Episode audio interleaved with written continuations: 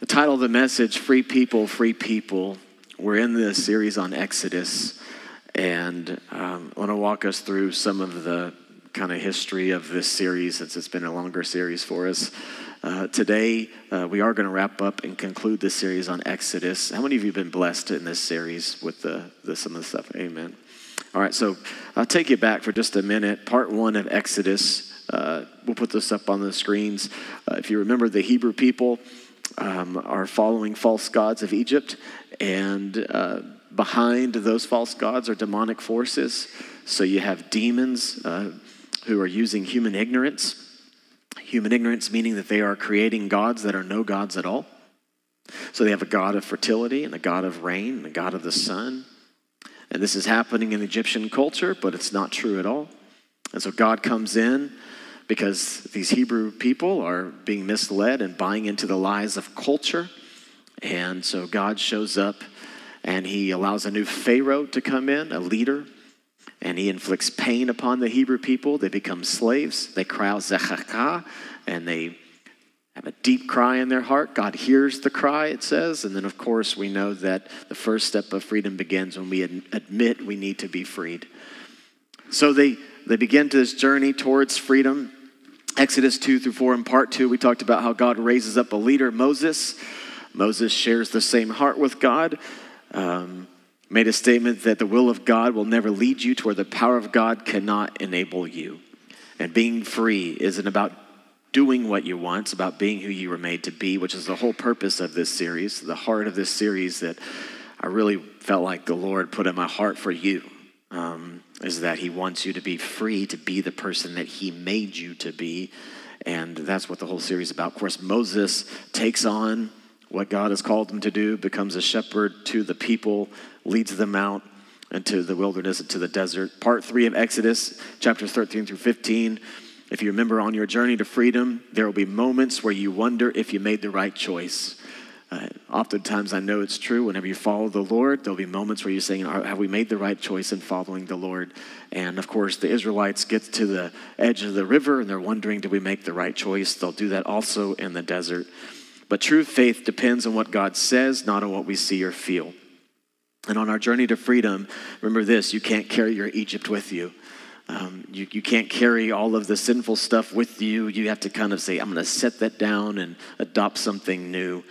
Three responsibilities we have to freedom follow the Lord, trust the Lord, praise the Lord.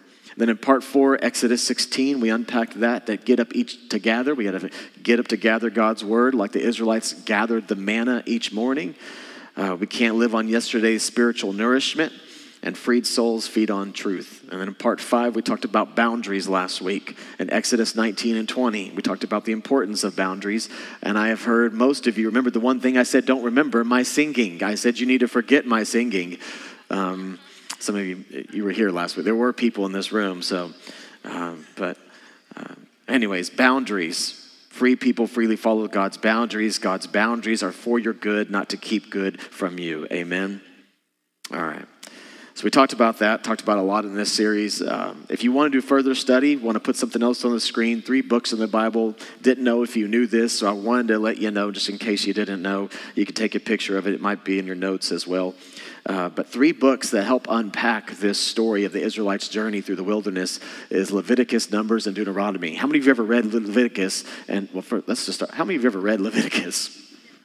Yeah, okay, a little bit of you. How many were bored when you were reading it? I mean, you question, what am I reading? Yeah, I did that. Um, so, Leviticus, Numbers, Deuteronomy, just to help you understand, Leviticus goes into greater details of the laws, ultimately, and how the, the people would be interacting with God. Three words you'll find substitution, atonement, and holiness. We'll talk a little bit about that today. It answers the question how can sinful people be in the presence of a holy God? That's what Leviticus ultimately is all about. You have the book of Numbers that covers the events of the wilderness, mainly year 2 through 40 and so it goes in greater details of different stories that transpires during their time in the wilderness while they're waiting to enter the promised land. And then the book of deuteronomy is really a sermon of moses. It's one of his uh, messages that he gives to the new generation before they enter the promised land. So he tells a lot of lessons that they've learned to the younger generation that's rising up to enter into the promised land. So if you want to further study the book of exodus read those three books It'll help you kind of dive into greater detail of it. So we've studied Exodus for five weeks, and one of the things we've learned of the story of Exodus is this. You can write this in your notes: is God wants people to be free. He wants people to be free. That's the whole point of this teaching. But remember, freedom isn't permission to do whatever we want. Freedom isn't permission to do whatever we want, it's permission for God to do whatever He wants. And I want you to understand the heart of that. I could preach that and just pause and sum it up with that. So, are you free? Because that's freedom. It's not permission to do, to be, to say whatever you want. Freedom is giving God permission to do whatever He wants for you. To, to be who He wants you to be, not to be who you want you to be. Right? Freedom is this giving God permission to do whatever He wants. Whatever He wants with your time, whatever He wants with your treasure, whatever He wants with your talent. That's freedom. but our sinful nature wants our life to be about us, which is the struggle with the Egyptian or the Hebrew people. They want to constantly create their own gods. And yet God is saying, put your attention back on me. I want you to be free. All right. So, with all that said, Exodus 32. Uh, we'll put this up on the screen. We're going to really camp into Exodus 40 today as we wrap up the series. But Exodus 32, it says this When the people saw that Moses was so long uh, in coming down from the mountain, remember, he goes up to the mountain, he gathers the Ten Commandments. They gathered around Aaron and said, Come, make us gods who will go before us. As for this fellow Moses who brought us out of Egypt, we don't know what has happened to him. So I'm going to go through this fairly quickly as well. You have Moses going up to the mountain, talks with God, gets instructions from God, the Ten Commandments. He comes back down the mountain, and the people are following false gods. And yet, God has done amazing miracles in this journey so far. Remember the manna, the crossing of the Red Sea, the removal from slavery, all of these wonderful things that God has done, and yet people are still questioning the validity, the faithfulness, the trust of God. All right, trusting in God. So let me take you through some of the chapters coming up. So, chapters 19 through 31, I summed it up this way it's up and down a mountain. If you go read chapters 19 through 31, you're going to see Moses going up and then coming down, then going back up and coming back down. And ultimately, God is telling Moses, essentially, to tell the Hebrew people how they're to relate to God and also enter his presence, which is what today's about how they're going to enter his presence, how they're going to be in relationship with God, with one another, and then how they're to enter into his presence. More specifically, dialed in, chapters 25 through 31, this should all be in your notes. He talks to them about the tabernacle and priests, and you'll see different systems that are created in order to engage in relationship and into the presence of God. Tabernacle meaning simply the dwelling place where God would dwell, where God would live, where God would be. And so he tells Moses how to in, do these different instructions and how the priests are supposed to come in and what they're supposed to wear and how they're supposed to dress and all this stuff. And I'll show a picture of the tabernacle kind of from an aerial view if we have the picture. Maybe it's hard for you to see, but there, that, up there it's a little clear. But uh, you see the Ark of the Covenant. What I want you to focus on today for just a minute, this purple line where the veil is. This is a curtain. And then it's got in front of the curtain, it's got different designs to it and different structures to it. And it wanted to be built that they, God wanted it at a specific uh, size and specific way. And everything was done to order the way that God designed it. The altar of incense, the menorah, um, you have uh, a way of this kind of all constructed. I'm not going to dive into the details of it because I don't want you to see that, but I want you to see God had a plan for the Israelites that this is how they were to engage in worship with Him. And behind this veil, we'll see this in just a minute, was a place where the Day of Atonement would come, where a priest one time a year would enter into this veil and he would have atonement, the sacrifice for the sins of all the people. Atonement being the debt is paid. There's payment for your sins. So there'd be the killing of an animal, sacrifice of animal, and the shedding of blood. And the priest would go back into the presence of God, called the holies of holies. This is where the ark of the covenant was, was where this where God's presence is. But only a priest could go back there. Only one was pure and clean. And so this was a proper way of entering into the presence of God. Then chapters 32 through 33, after giving all of the instructions to the people, Moses comes down the mountain, and there it was. And oh, again, Exodus 32 is where I read to you just a minute ago in verse 1, picking all of that up, and they're worshiping a golden calf. They create a golden calf, and they say, This is going to become our God, and they turn from God. But then God, but Moses makes a statement. Write this in your notes somewhere, write it down. Uh, 33, chapter 33 of Exodus, verse 18. It's a really powerful uh, statement that Moses says. In fact, you've sung a song, I'm sure, multiple times. If you've been in church any length of time, you've heard this statement Show me your glory. Moses says, Show me your glory. He, he cries out to God, Get involved. Glory is to experience the weight of his presence. I want you to follow me on this. He says, Show me your glory. He says, basically, bestow upon me the weight of your presence. Get involved here because of course the people are turning from God. And so God, Moses goes to God, says, "Please forgive the people. Uh, can you come and show me your glory? Show me your goodness. Remember your reverence." And one way it would be remembering your character. Remember who you are. Show us your glory. Show us your goodness. And uh, and so he calls upon this to occur. God, in His grace, forgives. He reveals partially some of his glory. He passes by kind of quickly. He gives Moses a glimpse of his presence. Then, chapter 34, he calls Moses back up to a mountain, gets new tablets the Ten Commandments. God renews the covenant, essentially. He forgives them, establishes a new covenant. And then, chapter 35 to 39, the work on the tabernacle begins. They begin to go to work to build this whole tabernacle, this place of worship where they can enter into the presence of God, be forgiven of their sins. And that brings us to chapter 39, verse 42. The Israelites had done all the work just as the Lord had commanded Moses. Moses inspected the work and saw they had done it just as the Lord had commanded. So Moses blessed them. I want you to pay attention to the fact that they build this tabernacle to the perfect specification that God requires because holiness requires perfection. It's perfect, right? So they do it just as God instructs. Then, verse 33 of chapter 40 says this Then Moses set up the courtyard around the tabernacle and altar and put up the curtain at the entrance of the courtyard. And so Moses finished the work. Now, this is going to be a huge anchor in today. All right, I know I'm going through this fast, but it'll all make sense at the end, I hope. All right, so Moses finished the work. That's really, really important today. We're going to come back to that in just a minute. I want you to see that.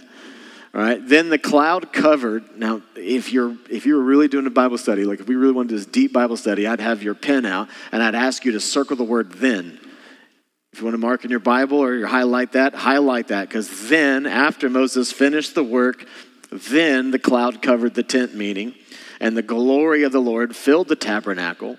Moses could not enter the tent of the meeting because the cloud had settled on it. That's the Hebrew word abode, to dwell or to be at home. And the glory of the Lord filled the tabernacle. So Moses finished the works. We'll come back to that in just a minute, but I want you to write this down. Obedience doesn't earn his presence, it welcomes his presence.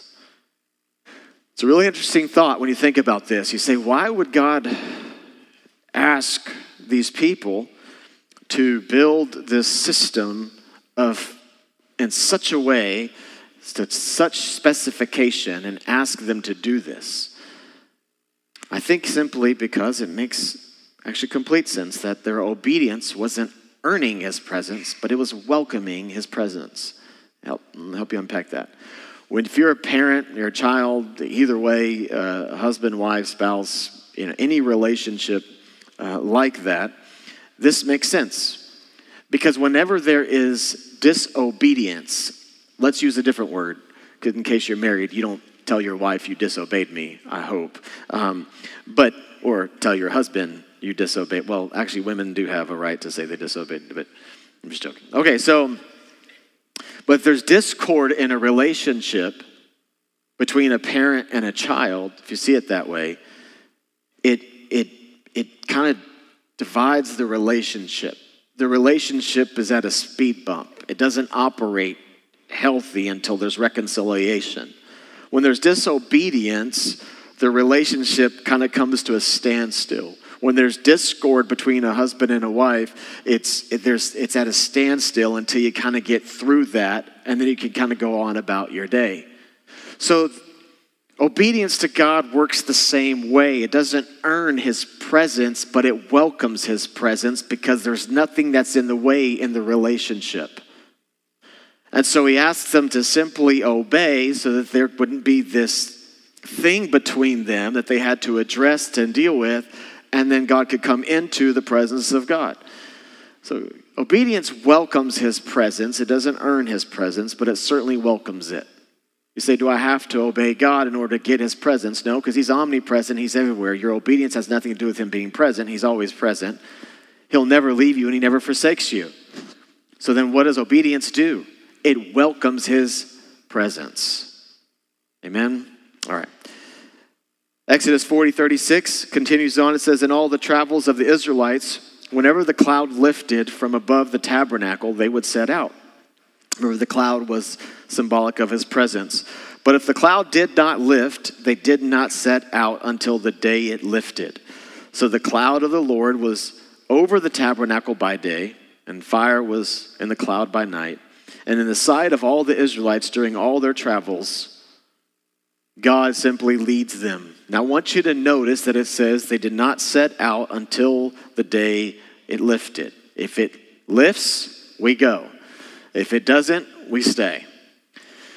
All right, little kind of side note here update on land where we are. So, unpack that for a second. For some of you have no clue what I'm talking about.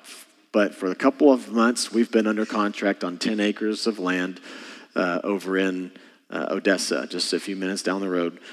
And uh, somebody even asked me this week, well, did you know all this was going to happen? Did you like schedule this chapter 40, you know, when you're in contract? I'm like, no, I didn't see all this coming, but God is aligning and He's speaking something to you and He's speaking something to me.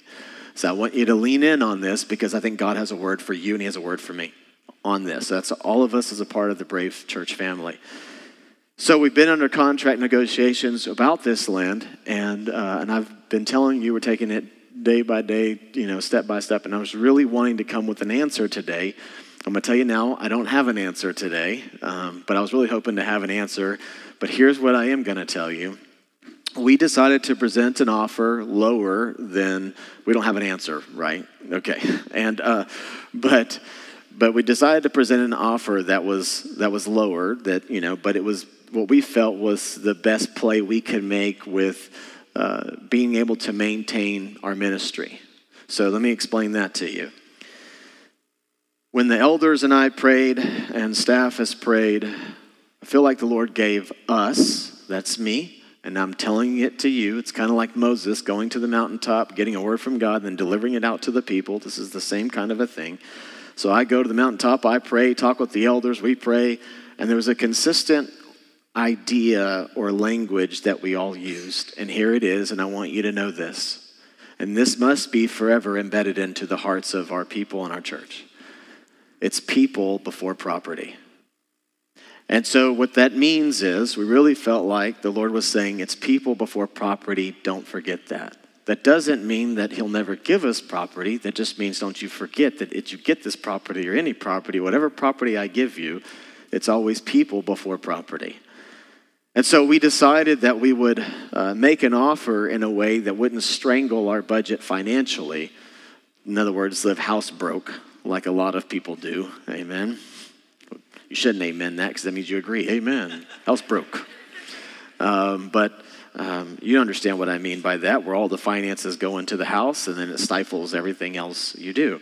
So we don't want to be house broke, in a sense. We want to be able to not have to stifle the ministry to the people. And that is all the things that we do inside of uh, our community, our giving, our help, our support. We want to continue to be the church that God has called us to be without being strangled financially.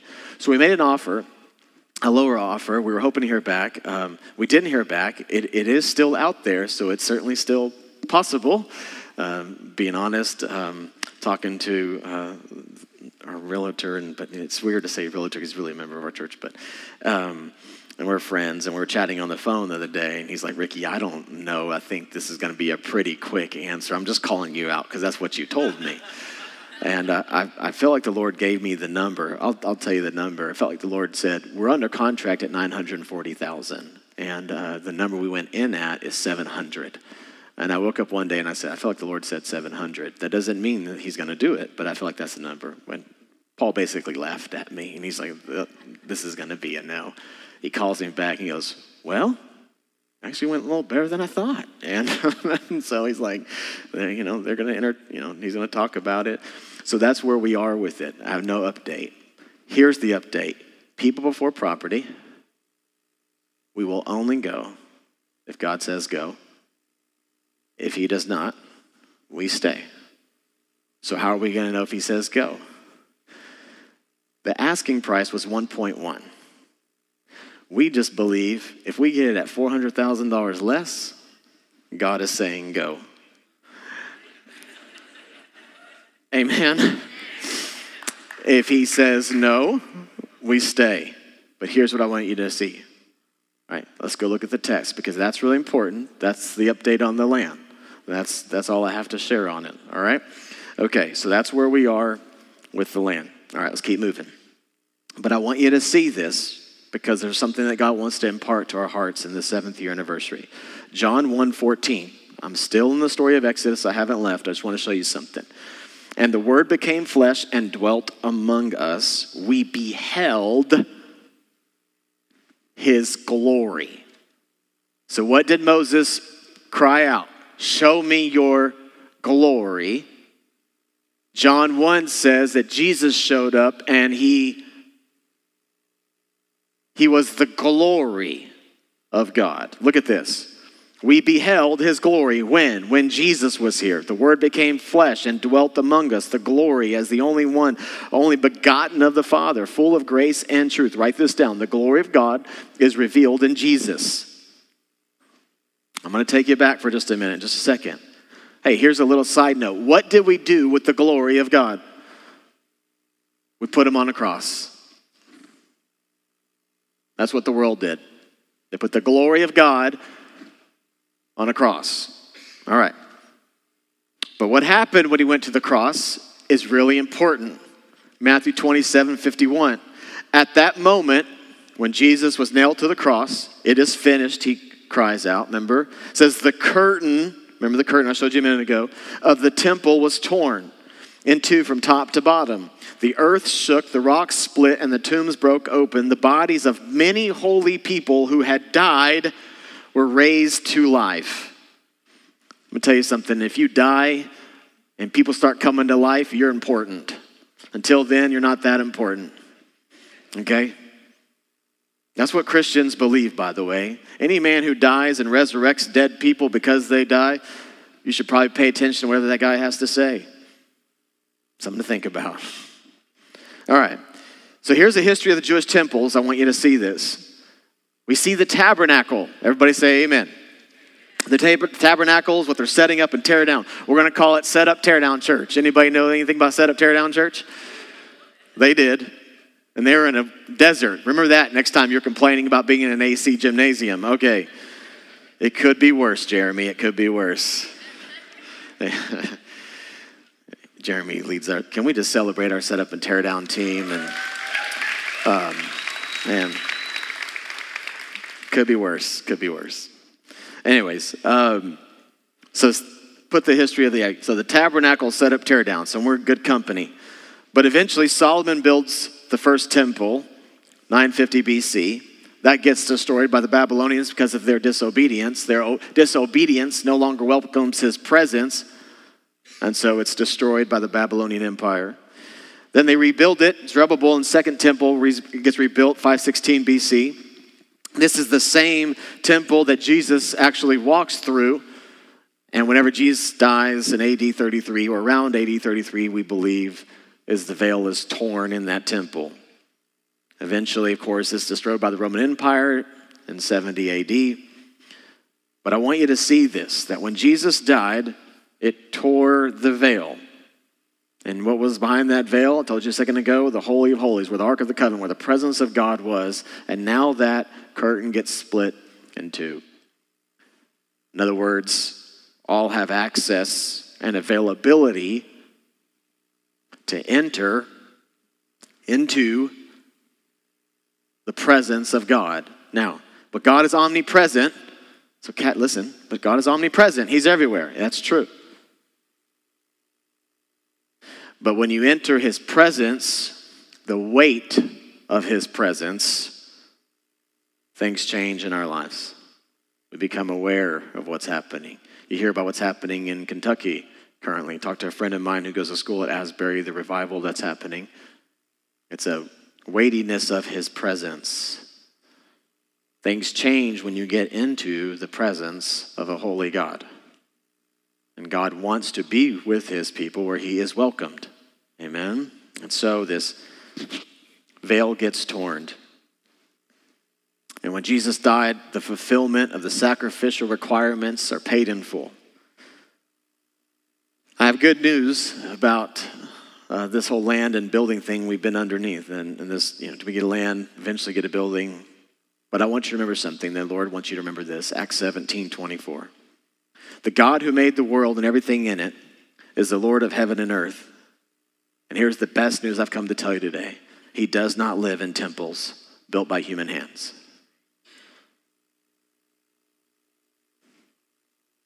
When you go looking for churches, don't go looking for buildings. If I could pastor you as you move or relocate, don't look for buildings that meet your needs. Buildings do not bring the glory of God, people do. And I want us to understand this because whether or not we get land or building whenever and however God decides, this is the message I believe God wants to communicate to us. And I'm in the same seat with you.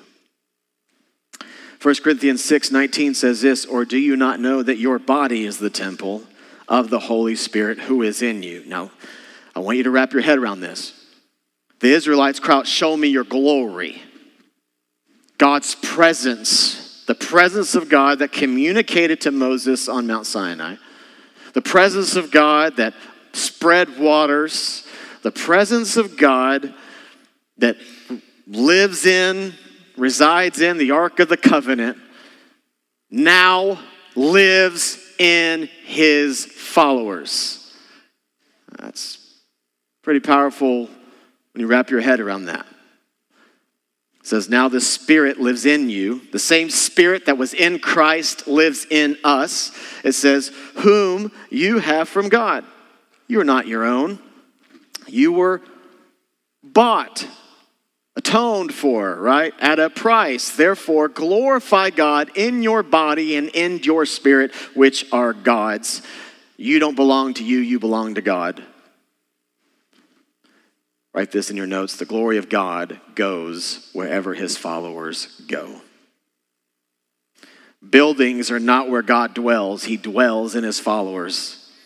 Buildings are simply a tool for his work and workers and nothing more. And as long as God is in us, he won't leave our building. A building write this down, filled with his glory, is a building full of people who cry out, Show me your glory. And I just felt like the Holy Spirit was trying to communicate something to our church body land, building. What he wants us to remember is simple. Whether I give you land or I give you a building, don't you ever forget that what car- carries my glory is you. And if I'm not welcome in you, I will not feel welcomed in a building. The house of God is the people, not a building. And that's really important because it's easy to idolize buildings. You get land or a building and you think you made it, but you didn't. It's just a tool. It's just a tool. It's a good tool. And yes, we want that tool one day. but I just don't want you to forget who carries the glory, and it's you. In fact, it's a responsibility of God's people to carry his glory. I told you we're going to go back to what Moses did. Exodus chapter 40, verse 33. Then Moses set up the courtyard around the tabernacle and the altar. Notice he set up. So anytime the setup team is discouraged, just go back and read Exodus 40, 33. Moses is right there with you, bro. He set up and tore down a lot for 40 years.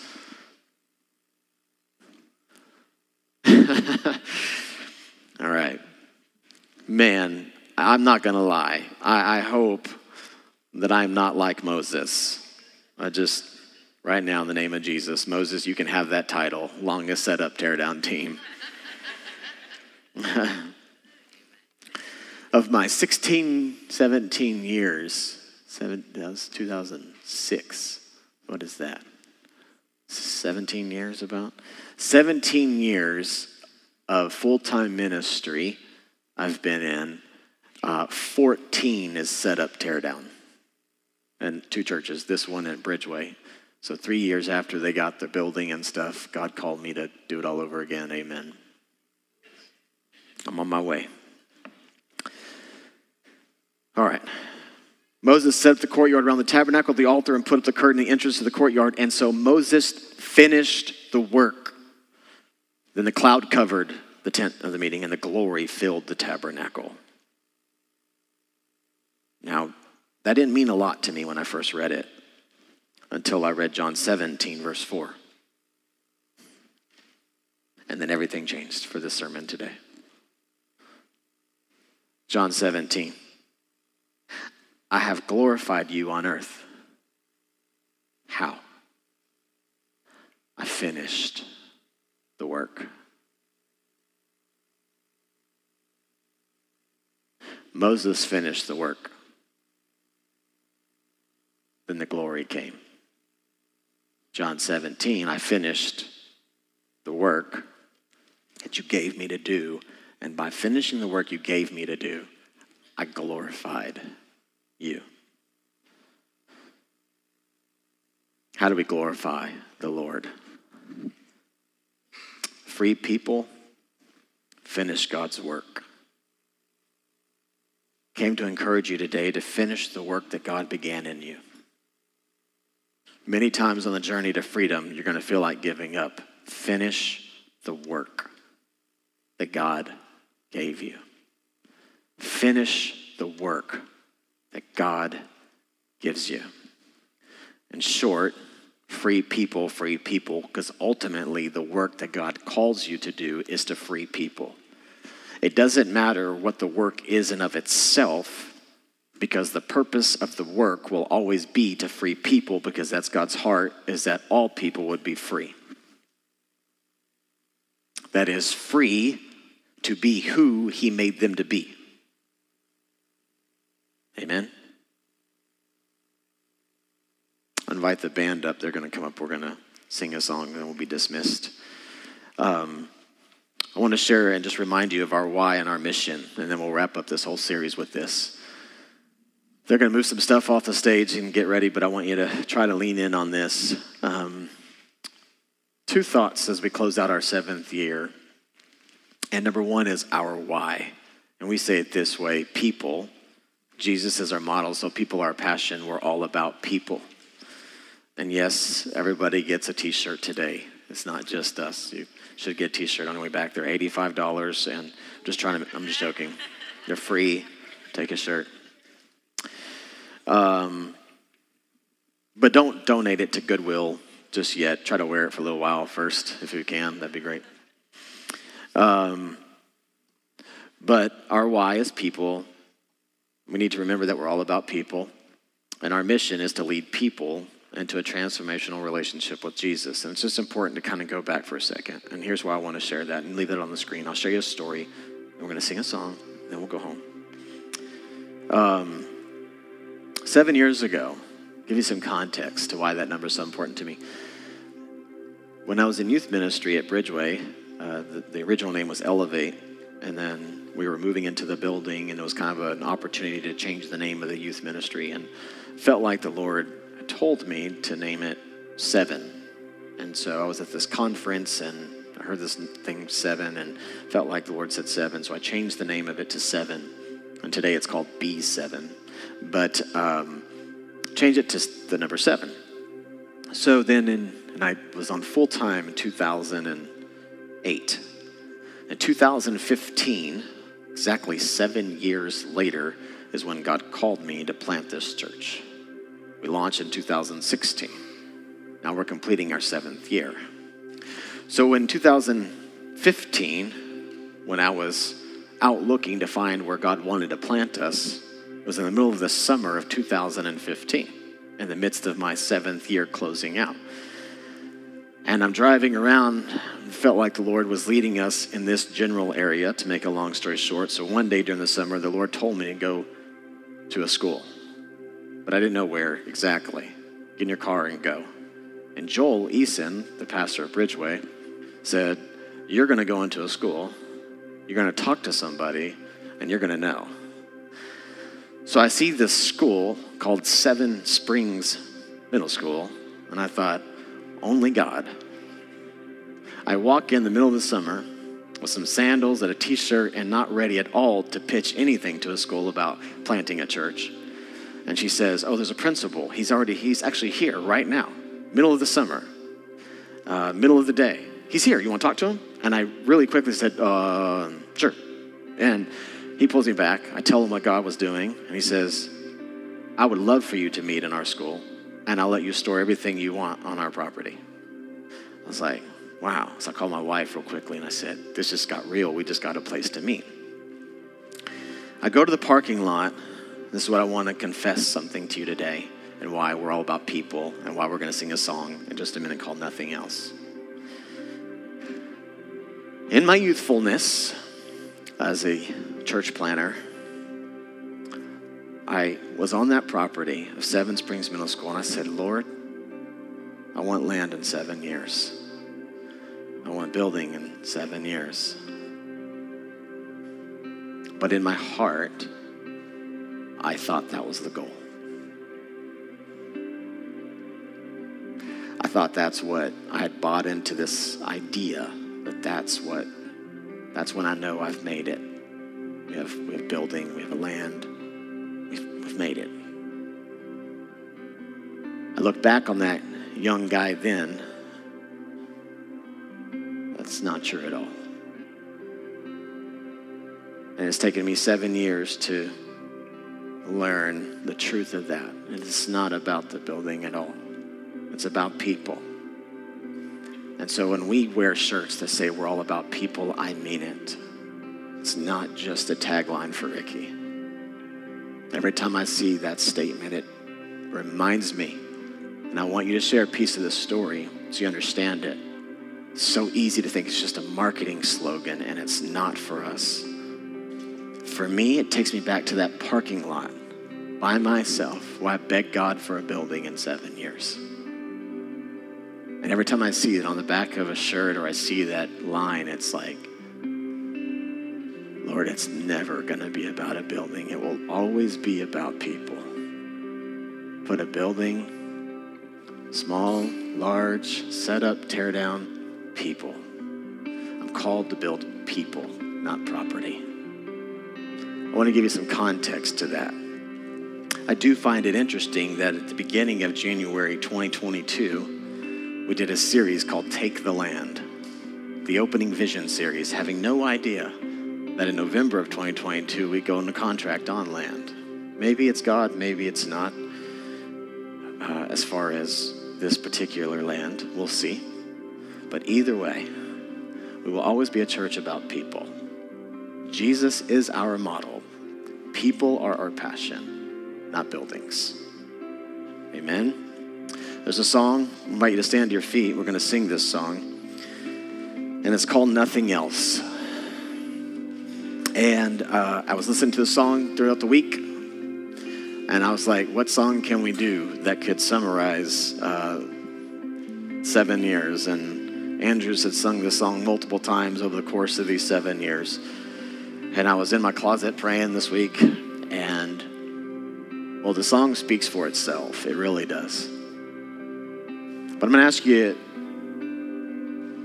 to join with me and worship and singing. And would you go with me and ask God to show us His glory, the weight of His presence fall upon our church? And this line in the song is Nothing else matters.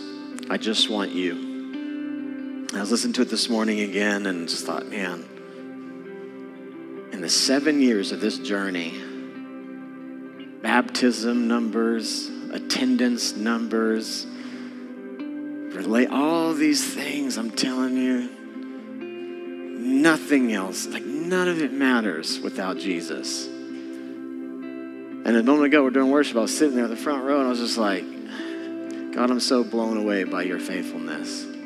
How could you use like broken people like me and so many others were just broken people to do this? It's just marvels at his goodness and his faithfulness. And all it did was make me think about how good he is.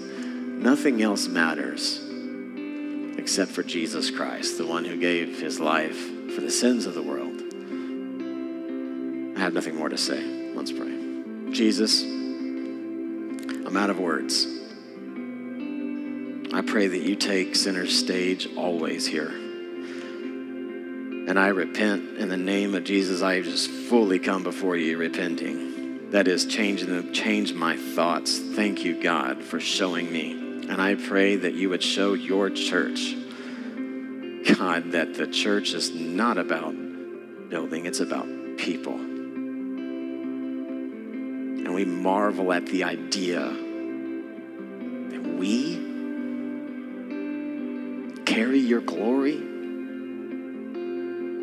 that your presence lives in us, and we're privileged as broken people, but through the sacrifice, through the cross, through your resurrection, we get to share your glory with the world around us. We marvel at that story. That's why we've come. Jesus, it really is about you and you alone. And you are well worth our time nothing else really does matter other than you. And I pray that you keep it in our hearts. Jesus, just take center stage of our hearts. Amen.